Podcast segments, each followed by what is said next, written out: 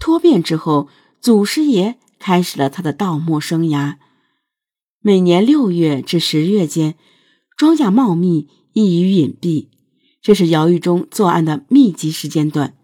他一般白天踩点，夜间二十三时至次日凌晨三时作案，有时候几个小时，有时候长达数天。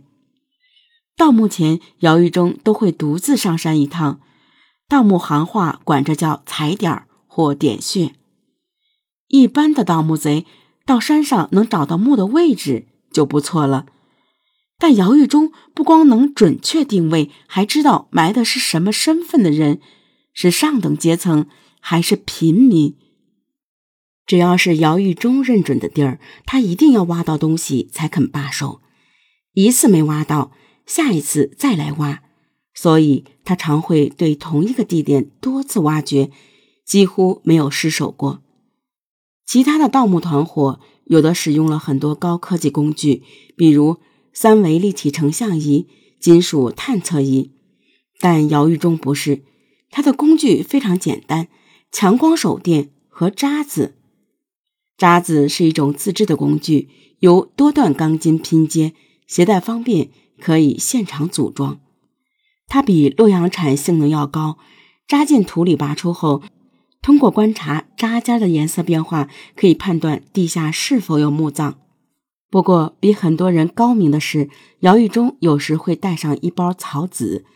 春秋草木生长是他盗墓的最佳时机。临走时，姚玉忠都会回填盗洞，以免被发现。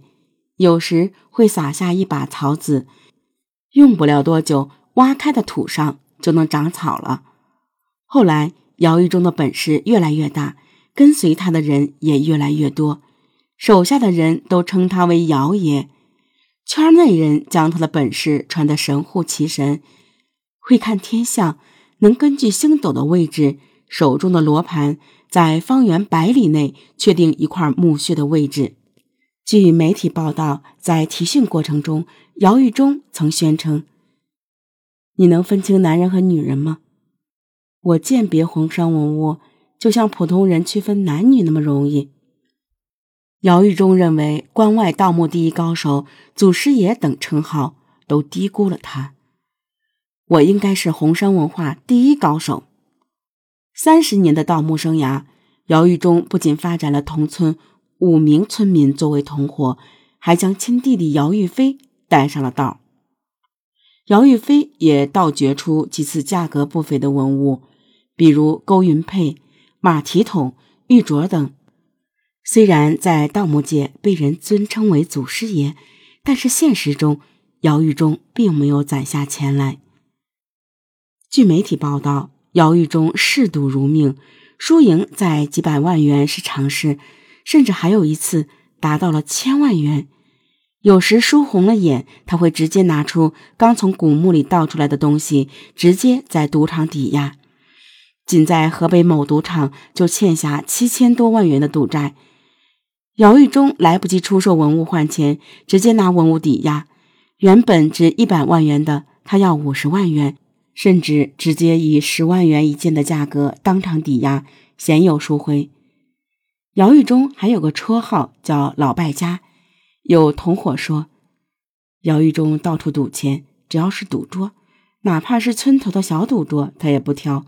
坐下来就赌，输到分文不剩时，还曾用道德的文物做抵押脱身。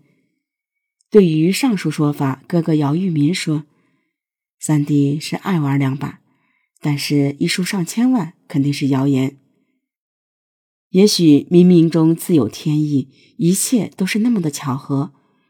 公安部督办成立幺幺二六专案组成立的这天，也是姚玉忠的生日。”警方抓捕他是在凌晨三点，这是他降生的时辰。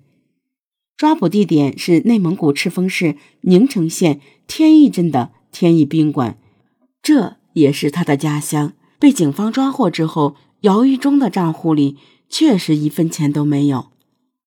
姚玉忠一伙被捕后，据他的同伙交代，他们的作案频率非常高。仅二零一三年到二零一四年，短短一年时间，他们就外出作案两百多次，基本每两天就盗一次墓。而姚玉忠本人则盗墓三十多年，鲜有失手。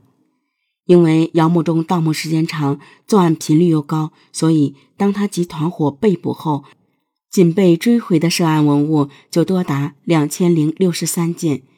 经有关专家估算，这些被追回且已被鉴定涉案的文物，市场拍卖价超过了人民币五亿元。而姚玉忠团伙的落网，也标志着新中国成立以来最大盗墓案的高破。